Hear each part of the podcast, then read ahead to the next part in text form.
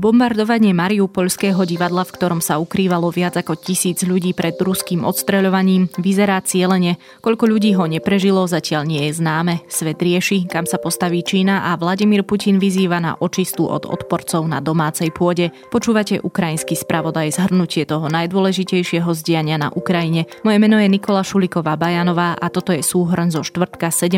marca.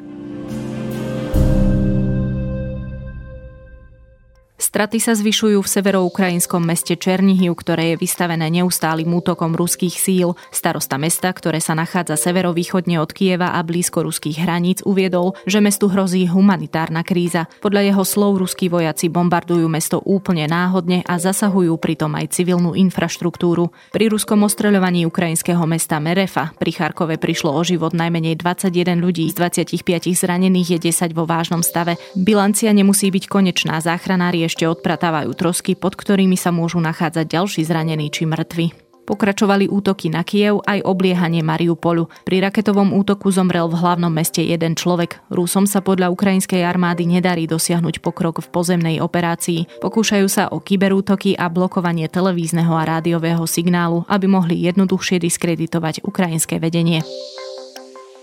Vo štvrtok po obede prišiel na Slovensko americký minister obrany Lloyd Austin. Spolu s ministrom obrany Jaroslavom Naďom potvrdili diskusie o možnom poskytnutí slovenského systému protivzdušnej obrany S-300 Ukrajine. Slovenský minister však zdôraznil, že to bude možné, až keď zaň bude mať Slovensko náhradu. Témou rokovania bolo aj zabezpečenie nášho vzdušného priestoru do nasadenia stíhačiek F-16, ktorých dodanie sa oneskorí.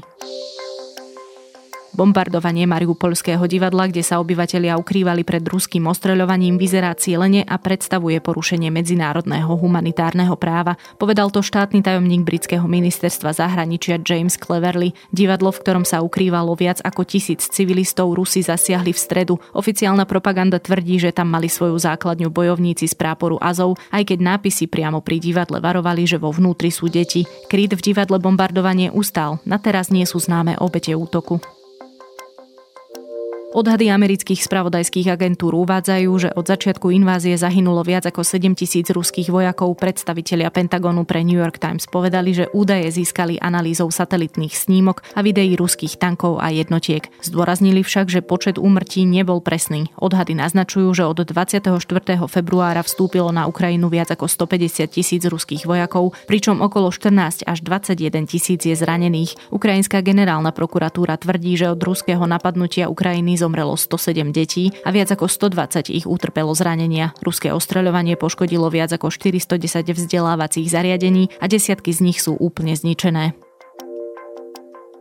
Naďalej prebiehajú rokovania. Obe strany hovoria, že v nich dochádza k posunu, no nie je jasné k akému. Podľa Ruska sa hovorí o uznaní nezávislosti separatistických oblastí na východe Ukrajiny a ruského nároku na polostrov Krym. Prezidentov poradca Oleksij Arestovič však tvrdí, že Volodymyr Zelenský svoj názor nezmenil. Aj samotný prezident od napadnutia Ruskom opakuje, že jeho vláda nebude rokovať o územnej celistvosti Ukrajiny v rámci hraníc, ktoré mala pri svojom vzniku v roku 1991. Ruský prezident Vladimír Putin v televíznom prejave vyzval na prirodzenú očistu od svinstva a zradcov v Rusku, ktorí spochybňujú jeho inváziu na Ukrajinu. Ide tak o ďalší nátlak na ľudí, ktorí nesúhlasia so súčasným kremelským režimom. Asi 200 tisíc z nich už Ukrajinu opustilo. V stredu napríklad o svojom odchode informovala prima balerína Olga Smirnovová, najväčšia hviezda moskovského Bolšoj teatra. Vo vyhlásení napísala, že si nikdy nemyslela, že sa bude hambiť za Rusko, ale teraz už vznikla čiara oddelujúca obdobie pred a po.